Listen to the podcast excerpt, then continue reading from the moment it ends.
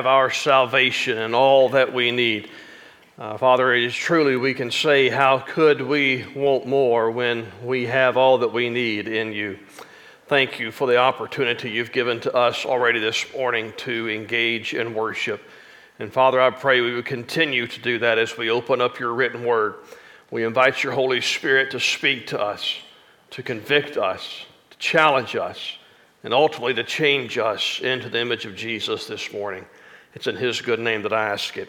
Amen and amen. I want to invite you to take your Bible and open up with me to the book of Acts. Once again, we're in the book of Acts, chapter 13, and we're going to finish chapter 13 this morning as I want to share a few uh, thoughts with you from uh, on this idea of reactions and responses. Now, uh, let me kind of get us into the mindset of what's happening here in Acts chapter 13 by saying that hopefully by the time we have gotten here, now 22 weeks we've spent in this book of Acts, I hope that one of the truths that we have learned learned, or at least the truth that has been reinforced, is that every follower of Jesus has a responsibility to share with others what Jesus has done for them. You biblically cannot separate the call to follow Jesus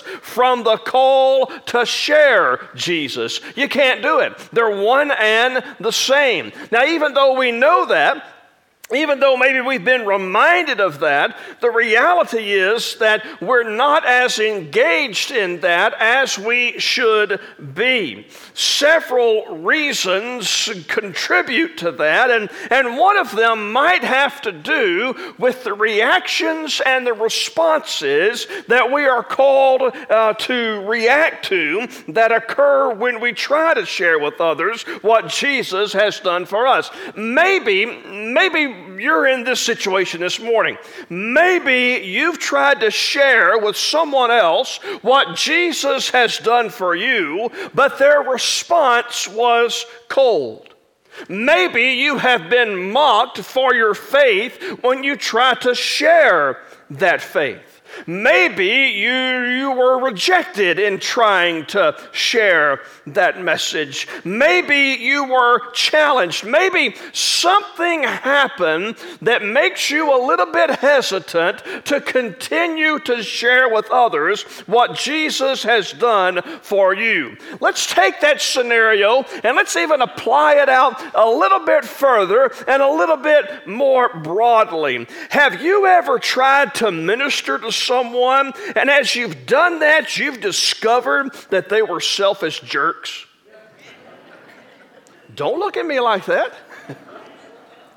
yeah, anybody? Anybody tried to do that? Have you ever tried to do something for someone from a heart of, of sincerity, and all you got back was rejection and ingratitude? Have you tried to reach out to someone and be the extension of the ministry of Jesus, only to have that person act in a way that was discouraging in your efforts? Well, if you've ever been in that kind of experience or one similar to it, Paul and Barnabas know how you feel. Paul and Barnabas went through multiple reactions and responses it's really what's happening. Acts 13 is really amazing. They that they come to this place called Antioch in Pisidia, and they go in on the first Sabbath that they're there. They preach. And after they preach, they go on and they stay in the town, but they're invited to come back for part two.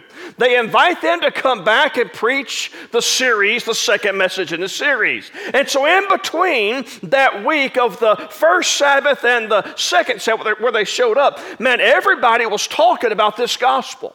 Everybody that, that was, was sharing the message of this gospel that they had heard, so that when Paul and Barnabas come back on the second Sabbath, the place is packed. I mean, there are people that are in there, they can't fit any more people in there, and people are abuzz about this gospel that is being shared. And it was as a result of that second Sabbath sermon, as a result of that message that Paul preached, there were hundreds that were saved, multitudes that were saved, and a church was established. Look, I'm, I'm a big NAM guy. I got my NAM shirt on today, our North American Mission Board, one of our best agencies in our Southern Baptist Convention. But if you want to plant a church through the North American Mission Board, there's a process you have to go through. I'm one of their certified coaches to help church planters, and, and, and there's a process that, that I coach a church planter for anywhere from one to three years in getting this thing established. There's a process to go through. Paul, Paul was pre-NAM. Paul was Paul was pre-SBC. Paul wasn't Southern Baptist. Don't tell Kevin Ezell I said that. But Paul establishes a church in one week. he preaches one Sunday, he comes back the second Sabbath, and the church is there. And it, that church lasted for hundreds of years. But something happened shortly after that second Sabbath. And things for Paul and Barnabas got a little hostile. Look at our text, Acts chapter 13, beginning of verse 44. The next Sabbath, almost the whole city gathered to hear the word of the Lord. But when the Jews saw the crowds, they were filled with jealousy and began to contradict what was spoken by Paul, reviling him. And Paul and Barnabas spoke out boldly, saying, It was necessary that the word of God be spoken first to you, since you thrust it aside and judge yourselves unworthy of eternal life. Behold, we are turning to the Gentiles. For so the Lord has commanded us, saying, I have made you a light for the Gentiles, that you may bring salvation to the ends of the earth. And when the Gentiles heard this, they began rejoicing and glorifying the word of the Lord, and as many as were appointed to eternal life believed. And the word of the Lord was spreading throughout the whole region. But the Jews incited the devout women of high standing and the leading men of the city, stirred up persecution against Paul and Barnabas, and drove them out of their district. But they shook off the dust from their feet against them and went to Iconium. And the disciples were filled with joy and with the Holy Spirit. Did you catch us in that text? All the different reactions and all the different responses that were taking place in their lives. And, and I think they represent the responses and the reactions that we'll receive when we try to be the hands and feet of Jesus, when we try to share with someone else what Jesus has done for us. And so this morning, I want to summarize what's taking place in this text by using four words. And I want to try to make the application from what's taking place in Acts chapter 13 to how it might take place in our lives as well. So the first word is this word number one is reception. Reception. There is a nice reception for Paul and Barnabas among some of these people. On the first Sabbath, we looked last week at the sermon that Paul preached on that first Sabbath. He preached that sermon on the person and the work of Jesus. He pulled history lessons from the Old Testament. He showed people how Jesus fulfilled a lot of prophecies about his life, how Jesus was that culmination of history, how Jesus was that fulfillment of prophecy, how Jesus was the Savior of sinners and those who heard the sermon that Sabbath day, they came back the next week as that new gospel had circulated all throughout the town. In the days between that first Sabbath and the second Sabbath, folks were talking a lot. They were inviting their friends to come to church. They were getting the word out about this gospel message, so much so that, as verse 42 tells us, almost the whole city, almost the whole city of Antioch gathered to hear the word of the Lord. Now, Antioch in Pisidia was, a, was not a Jewish city, it was a Gentile city. They had community, uh, communities of Jews, like many towns did, and those Jews had their synagogues. But imagine the scene when Paul and Barnabas show up on week two and the entire Jewish synagogue is filled with non Jewish people to hear the gospel. This is something that Paul would have tweeted about. This would have been his Facebook status. This would have gone on his resume that here he comes and there's this wonderful reception. The reception was awesome. The ministry was well received by the Gentiles. The message that was proclaimed and the messengers who proclaimed it were embraced by so many people. When you share with someone what Jesus has done for you, or when you seek to serve someone as the extension of the ministry of Jesus, there will be times when you and your efforts are well received. When that happens, man, rejoice in that. Rejoice in the fact that God has opened up opportunities. You say, Pastor, I don't know if He has or not. That's why you need to get out and live sent. You need to get out and share with someone what Jesus has done for you because God has prepared some hearts to receive well what you want to share with them. Rejoice rejoice in that, but realize that this sermon consists of more than that one word. Because the second word is rejection. You've got reception where they're well received, but you've also got rejection. You ever been to a church that has assigned seating?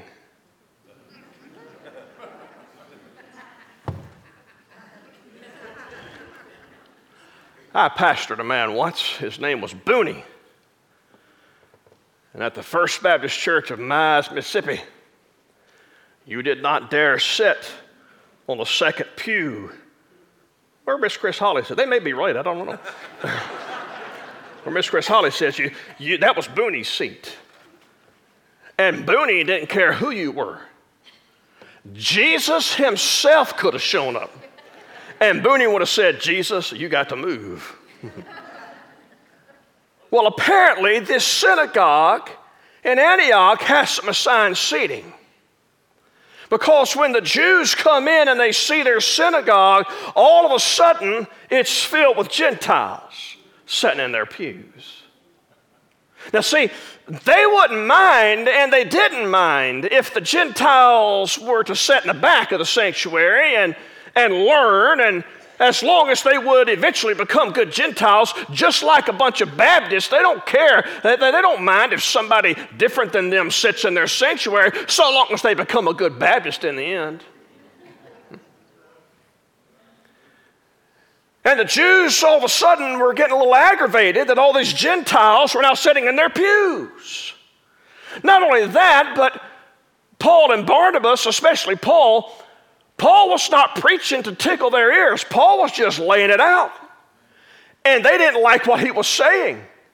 Paul said, Look, it was the Jews who killed Jesus. He came into his own, his own received not.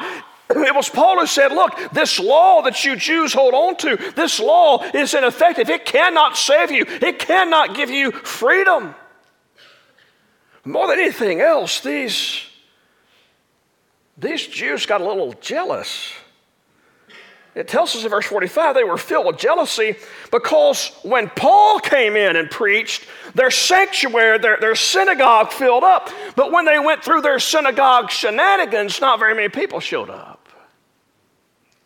And now Paul was bringing in his people, and they got some jealousy in their heart. All of this led to, in verse 45, the Jews contradicted what was spoken by Paul, reviling him. That is, they are rejecting him. Paul experienced a warm reception, but Paul also experienced a pretty cold rejection. Here's our application. And I think this is where some of us maybe we give up in living a sent life. Not everyone is going to gladly receive your ministry.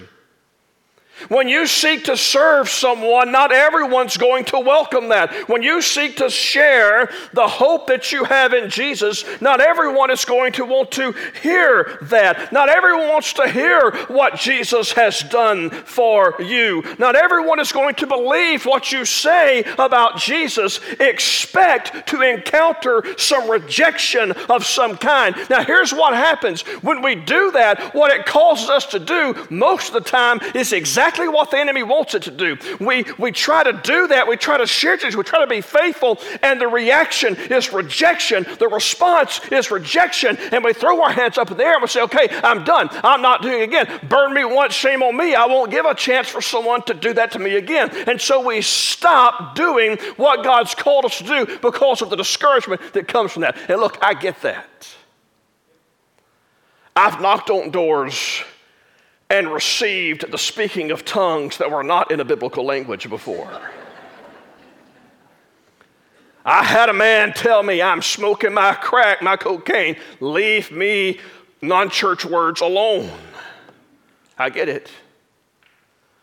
But if you find yourself in that boat today, if you find yourself as someone who's trying to share and you're experiencing rejection, someone in your family don't want to hear the truth, your friend don't want to, don't want to receive the truth, listen, let me encourage you, don't give up. Do not give up. In fact, let the Apostle Paul, the same one who had this rejection, he wrote a letter to some Christians in another church one time, and he told them in the book of Galatians, do not grow weary in doing good. Don't give up in doing good good because in due season we will reap what we sow if we do not give up. So, if that is your situation this morning, if you're encountering rejection, or if, you're, if you think you might encounter it in the future, when it happens, be faithful, persevere, don't give up, keep on keeping on. The rejection of people against your ministry is not an excuse to stop. Because imagine what would have happened had Jesus stopped at the first sign of rejection. We couldn't sing about that wonderful Savior that we sung about this morning. But Jesus took the rejection and he took our sin nonetheless. There was a reception and there was a rejection. And the rejection led to the third word that word is revision. Revision. You watch a football team, we're, we're getting on the tail end of football season. If y'all didn't know, Dr. Jackson's team won yesterday. If you don't know that, he's going to tell you about it.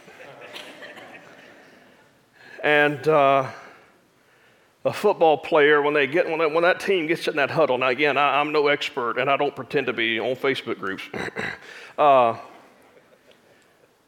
but when that team gets in a huddle, they leave that huddle with a play. The quarterback has a play in mind.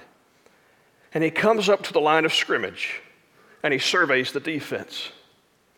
And if the defense is formulating in a way or a pattern that leads the quarterback to believe that his play is not going to work, he does something called an audible. He changes the play at the line of scrimmage instead of the huddle, and he barks it out loud so everyone knows what it is, hence the term audible. Now, he doesn't invent a new play in that moment. In fact, Acuff boys can testify, they practice those plays all through the week. And so when the quarterback calls the audible, he's just redirecting them to a different play. They're revising the strategy. Paul is calling an audible. He's revising the strategy. The goal is the same, it's just the way they're going to try to go about the goal is a tad bit different. That's why it says in verses 46 and 47, Paul and Barnabas spoke out boldly, saying, It was necessary that the word of God be spoken first to you, the Jews, since you thrust it aside and judge yourselves unworthy of eternal life. Behold, we are turning, we're, we're revising the strategy. We're turning to the Gentiles. For the Lord has commanded us, saying, I've made you a light for the Gentiles, that you may bring salvation to the ends of the earth. Paul is revising the strategy. Paul is, is changing the method to get the gospel to the people, and he does it so everyone can hear. Now, now look, Paul said, we want to get this gospel to the Jews first. Paul himself was a Jew and he wanted the Jews to hear the gospel first. Also, Paul understood the Great Commission of Acts chapter 1, verse 8, which says the gospel begins in Jerusalem. You start sharing the gospel in Jerusalem. But Paul also understood that the gospel was not just for the Jews, it was for everyone. Paul also understood that the last part of Acts chapter 1, verse 8 said to get that gospel to Samaria and to the uttermost parts of the earth, to the very ends of the earth. And so Paul changed his strategy to take the gospel to those who would receive. What's the application here for us today? What can we learn from Paul's revision? I don't want you to interpret this or hear me say that we need to write someone off if they don't receive the gospel. That's not what Paul is saying. That's not what I'm saying. That's not what Scripture's teaching. If someone doesn't believe, not to just write them off and just say, okay, well, they're a lost cause. We just may need to call an audible and how we share the gospel with that person or to whom we share the gospel. Here's what this, this revision really teaches me there will always be someone in your life who needs to see Jesus in you and who needs to hear about Jesus from you. Therefore, if someone rejects your message and they reject your ministry, rest assured there is someone else in your life who needs to hear the good news of the gospel. If you only know of one person that doesn't have a relationship with Jesus, you need to get out of your holy huddles. You need to get out of your connection groups and get into the streets. You need to get out of your house and get into your community. You need to find somebody around you because there are lost people all around here who need Jesus. And if you don't know one, that's your fault. God will always put someone in your life that He's designed for you to share and to show the gospel with them. And you know what? That person who keeps rejecting your attempts to share with them, that person who keeps rejecting your ministry to them, uh, don't worry, God's got some other folks lined up to get them too. God's going to put other people in their lives to speak into their lives as well. Don't give up. Pray that the Spirit will give you clear direction. Trust God with the details. Be faithful because there's someone else in your sphere of influence who's just waiting for you to share with them the hope that you have in Jesus. I promise. Revision. And the fourth word results. The results of this reception that led to area also included rejection that led to this revision. It's important to understand the results weren't all roses and daffodils and puppies and kittens. Uh, Paul and Barnabas were persecuted to the point that they had to leave the area where they were, shake the dust off their feet. And we ain't got time to get to that, but that was pretty symbolic and go on to Iconium. You see, for Paul, I'll try not to jump on this soapbox. For Paul, following Jesus did not lead to a bigger house. It didn't lead to a bigger salary. It didn't lead to a nicer car or chariot or any of the other things that the garbage of the false prosperity gospel promises. Instead, Paul's life was marked by difficulty and pain for the sake of the gospel. Yet the gospel will march on. You will never stomp out the gospel. You will never stymie the gospel. The gospel will march on, but that doesn't mean that the messengers of the gospel, you and I, escape all the unpleasant experiences in life. But there were some good results too. People believe the gospel, so that 40, verse 49 tells us the word of the Lord was spreading throughout the whole region. And verse 52 says the disciples were filled with joy and the Holy Spirit. Did you notice that? I'm going to camp there for a second. The disciples were filled with joy and the Holy Spirit. The disciples were filled with two things joy and the Holy Spirit. The disciples were filled with what? With and the Holy Spirit. The disciples were filled with joy and the Holy Spirit. Why? Because they were doing what God had called them to do. Therefore, if your life is characterized when people look at you and they don't see the Holy Spirit moving and working in your life, or when people observe you and they think that you were raised on sauerkraut and weaned on lemon juice, when you got that sour disposition, if there's no joy in your life, that means the Holy Spirit's not working in your life and if the Holy Spirit's not working in your life, it's because you're doing the wrong thing. Do the right thing. Do what God's called you to do, because when you do what God calls you to do, His disciples are filled with joy and the Holy Spirit. And these disciples were committed to this task. And when you're faithful in the face of rejection, when you readjust your strategy and, and you continue to share and to serve and to love, God fills your heart with joy, even when you encounter rejection and adversity. And He accomplishes His purpose in your life and through your life, even, listen, even when you cannot see it. If you will be faithful if you will persevere in showing and sharing the love of Jesus and what He's done for you, God will use your life even when you cannot see it in ways that you don't understand. Every Sunday, I sleep the best on Sunday nights. Not because I'm tired, because it's my only day I work. I mean, you know, it's not that big a deal. That's a joke. None of you laughed at that at all. You're like, he speaks the truth, he's testifying in order a week. but the reason that I sleep so well on Sunday night is I don't, I don't care if five people or 500 people walk down this aisle. My job's to be faithful. And if I'm faithful to what God has said, that's my task.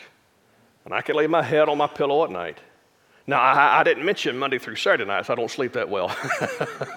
Maybe because I'm not as faithful. But at least on, on Sunday. Because the task is not to create converts, the task is to share Jesus, period. And He handles the details. But I don't want you to miss what kind of ties this in together. The key to how Paul and Barnabas handled these reactions and handled these responses. You, don't, if you just read the text, you, you miss it. You have to really go back and look because it's repeated several times. It's its phrase, the word of the Lord or the word of God. For example, verse 44. The next Sabbath, almost the whole city gathered to hear the word of the Lord. It was the word of the Lord that piqued their interest. Verse 46 And Paul and Barnabas spoke out boldly, saying, It was necessary that the word of God be spoken. Paul and Barnabas never lost sight of the fact that their task was to deliver not their word, but the word of God. Verse 48. And when the Gentiles heard this, they began rejoicing and glorifying the word of the Lord. The focus wasn't Paul and Barnabas, it was the word of the Lord. Verse 49. And the word of the Lord was spreading throughout the whole region. Four times the word of the Lord is mentioned. Listen, my friend, I want to challenge you this morning stay faithful to the task. To speak the word of the Lord. The world, this world, does not need to hear my opinion or your opinion. This world needs to hear the truth of a living God. Our culture does not need political pundits. Our culture needs to be transformed by the power of the gospel. Have you accepted the word of the Lord? Has there been a time in your life when this word of God that tells us that we're sinners, that tells us that Jesus lived a life we could not live and died a death we should have died? That he was buried, but three days later rose again, conquering death, hell, and the grave in our sin? Has there been a time you've received that? Has there been a time you've received the instructions of this word to confess with your mouth that the Lord Jesus is Christ and to believe in your heart that God raised him from the dead? Has there been a time when this word of the Lord has called you to repentance? To where you declared your desire to God to turn from your sin and to serve a Savior? If there's never been a time in your life when you've received the word of the Lord, man, receive that word today. Paul would say in the book of Romans that he was not ashamed of the gospel, and neither should we be. He said, I'm not ashamed of the gospel, for it is the power of God unto salvation to all who will believe. If you've never believed the gospel, I implore you to believe it today. But how about those of us in this room who have believed this word of the Lord? Are you declaring it? One of the ways that we are called to declare the death and burial and resurrection of Jesus is through something that we call communion or the Lord's Supper. It is a, every time we partake, it is a declaration. We show the Lord's death until he comes. So every now and then at First Baptist, we take a few moments to observe communion. Now, this communion is for those who have a relationship with Jesus because it is something that believers do to declare the death of Jesus in this context. So when we leave this context, we're also ready to declare it by our lives, by our actions, by our words. But if you are here this morning and you're a follower of Jesus, we're going to invite you if you'd like to participate in this, whether you're a member of this church or whether you're a member of another church. We believe this is something that all of God's people are welcome to participate in. So at this time, I'm going to ask our deacons if they would to, to come forward as we prepare to partake in communion, observing the Lord's Supper.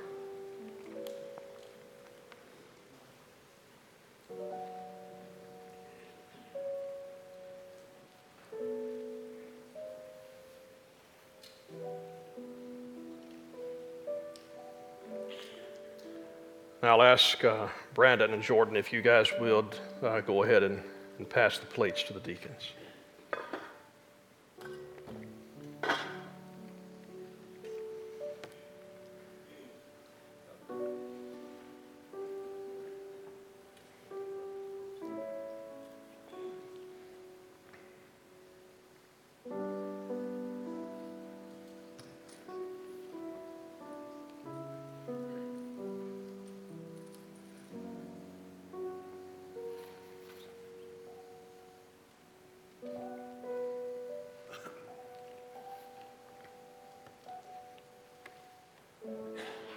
As these deacons in just a moment as they distribute these elements uh, to you.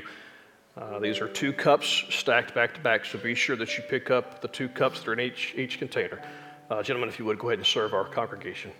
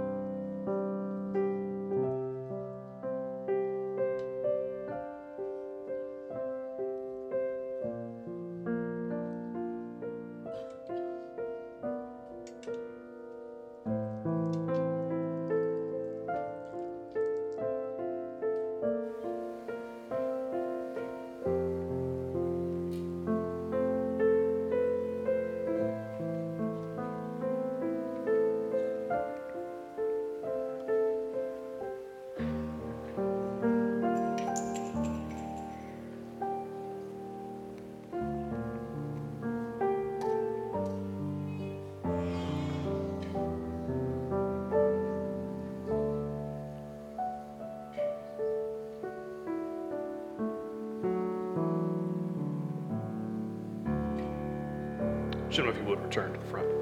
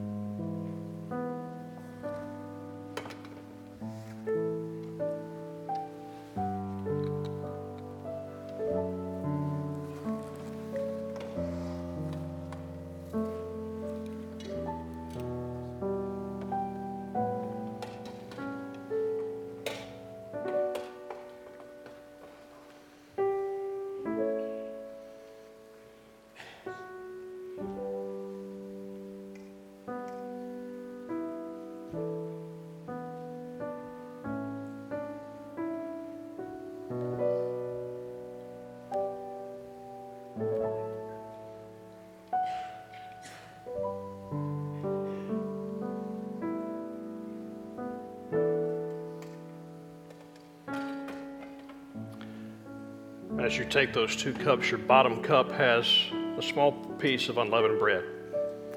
That bread is symbolic of the body of Jesus. The Apostle Paul wrote this to the church in Corinth in 1 Corinthians chapter 11, verses 23 and 24. For I received from the Lord what I also delivered to you that the Lord Jesus, on the night when he was betrayed, took bread. When he had given thanks, he broke it and said, This is my body, which is for you. Do this in remembrance of me. Your other cup contains the fruit of the vine that is symbolic of the blood of Jesus. Paul continued by saying, in the same way, also, Jesus took the cup after supper, saying, This cup is the new covenant in my blood. Do this as often as you drink it in remembrance of me. For as often as you eat this bread and drink the cup, you proclaim the Lord's death until he comes. Father, I thank you for the life and the death of Jesus for my sins, for the body that was broken, for the blood that was shed. And Father, today as we, through this observance of communion, declare and remember your death. I pray that it would spur us to declare that outside of these walls.